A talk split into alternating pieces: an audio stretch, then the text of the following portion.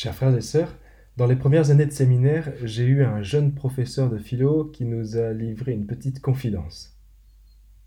Il disait que d'une manière générale, on n'avait pas un niveau très élevé par rapport à ses étudiants de la fac, mais qu'en revanche, on avait une qualité d'écriture supérieure grâce à un vocabulaire plus précis. Ça ne se justifie pas par le talent, ça se saurait, mais par l'influence de la théologie.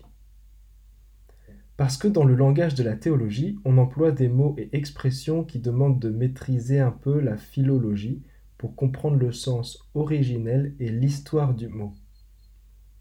En fait, pour le dire plus simplement, on a des expressions qui semblent très old school et par, conséquent qui paraissent un peu poussiéreuses ou provoquent. C'est pour ça que souvent, dans les homélies, je refais un petit point d'étymologie pour qu'on soit tous sur la même définition avant d'engager le débat. Et aujourd'hui, grâce à Fabrice, catéchumène de notre paroisse, on a une occasion de revisiter ce qu'est la tradition. Parce que le rite qu'il va vivre s'appelle remise des traditions. Ce mot a tellement servi dans un débat binaire et stérile qu'on en oublie la richesse. Tradition vient du latin tradere qui veut dire transmettre, faire passer à un autre, livrer, remettre.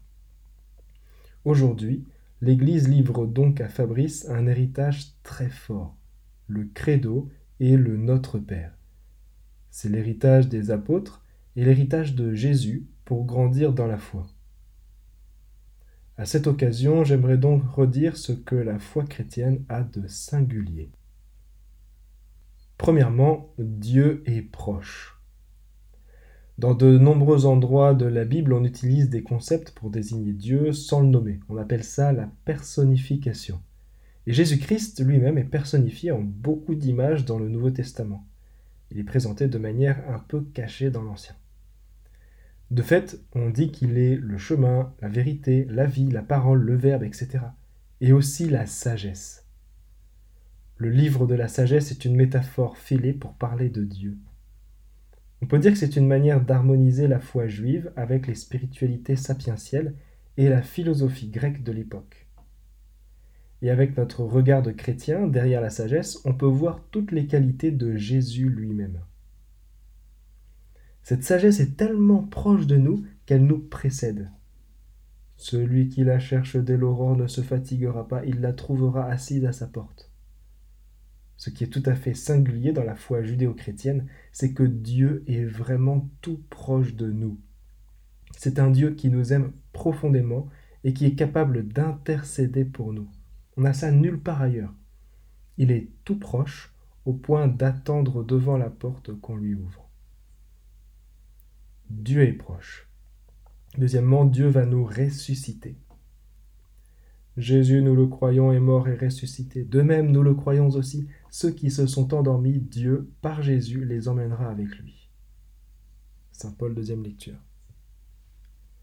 C'est un point qui n'est pas très simple à comprendre ni à expliquer.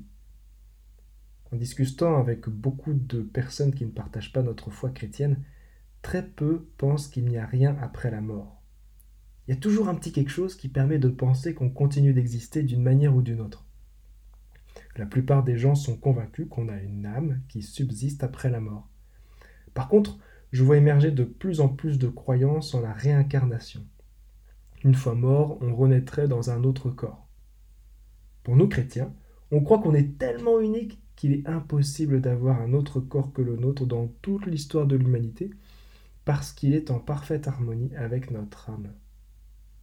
Du coup, on croit qu'on va retrouver un corps après la mort, mais qui sera lumineux et libéré du poids de la souffrance et du péché. C'est ce qu'on appelle la résurrection dans la chair.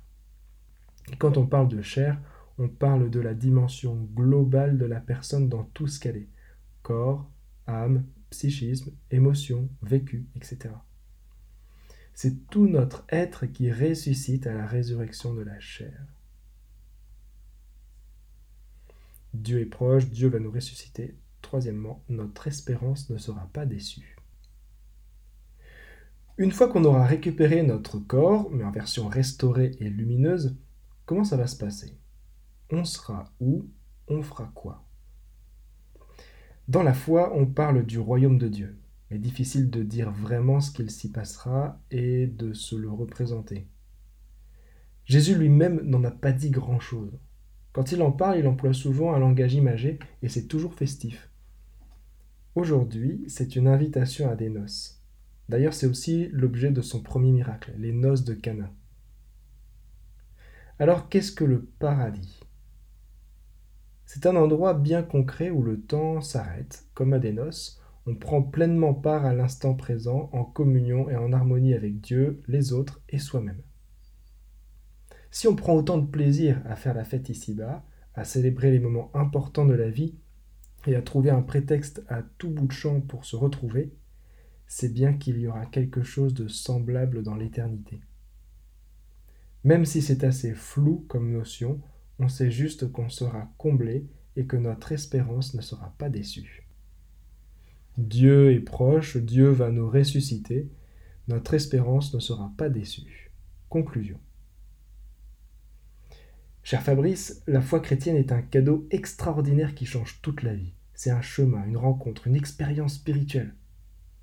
Autant dire que c'est quelque chose de vivant qu'on a besoin d'approfondir tout au long de notre existence. Et pour l'exprimer, on a un duo de choc, le credo et le Notre Père. D'un côté, avec le credo, on détermine bien ce en quoi consiste la foi dans les grandes lignes intangibles. C'est un poème qu'on reçoit en héritage dans un vase fragile et multiséculaire. Et en vis-à-vis, -vis, on a le Notre Père, héritage de Jésus, véritable apprentissage de prière pour entretenir une relation amoureuse avec Dieu. Je vous souhaite de les recevoir comme le plus beau cadeau qu'on puisse vous confier et que vous êtes appelé à transmettre. Amen.